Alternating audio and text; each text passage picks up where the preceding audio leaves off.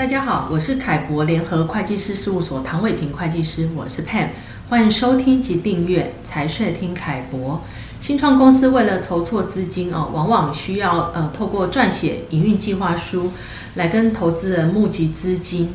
那同时呢，在做一些股权规划的时候，还是有很多必须要关注、不能忽略的要素啊。那今天呢，我就请凯博联合会计师事务所张景祥会计师，针对这个议题来跟大家做一些分享。景祥你好，嘿，你好，各位听众大家好。呃，这个新创公司在决定募资的金额啊的时候，一般会有什么样的考量点呢？新创公司在决定募资金额的时候，除了考量资金需求外，是还需要评估新进投资人持股比例对未来新创公司营运产生的影响。举例来说，如果新进投资人持股比例过高，可能会影响新创团队未来的决策权，进而无法实现新创团队的企业经营理念。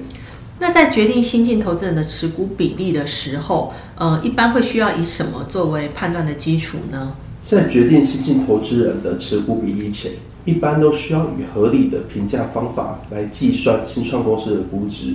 投资人一般都分为新策略性投资人或财务投资人，不同类型的投资人对于估值方法有不同的偏好。所以说，这个募资的时候哦，要考量未来募资完成之后的持股结构。那除了要确保创办人对新创公司呃具有控制力之外啊。可能还需要规划说，让核心团队成员有一些持股，才能达到激励的效果，还有吸引外部人才的加入啊。那外部投资人的持股呢？这个部分，景祥，你会提醒新创公司要注意哪些事项呢？新创公司在考量外部投资人加入前，一般需要考虑以下五点的议题。第一点，单一外部投资人持股比例过高，是否会影响新创团队实现企业经营理念？第二点，是否要授予单一外部投资人董事席次，或者呃，单一外部投资人可否于董事会决议中行使一票否决权？第三点，外部投资人持有的股份类型是普通股或特别股？外部投资人如持有特别股，特别股条款未来是否有可能造成新创公司未来经营上的负担？第四点，是否要接受外部投资人提出的对赌条款？第五点，外部投资人参与新创公司经营的程度，如决定行销策略、指定供应商、限制资金运用方式等。哦，那景祥刚刚提到这五点因素哦，都非常的重要，都会影响到新创公司的生死存亡哦。所以，如何在募资的过程中规划合适的股权结构跟投资条款哦，这些也都是需要跟外部投资人再次再三的协商来确认的。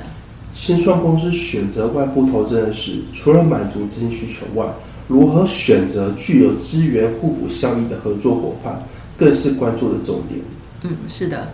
那我们今天主要是分享新创公司募资时候的注意事项。那针对这个议题呢，呃，凯博联合会计师事务所也会在呃今年的十月十九日、哦，举办网络的研讨会，那解析新创公司募资应注意事项。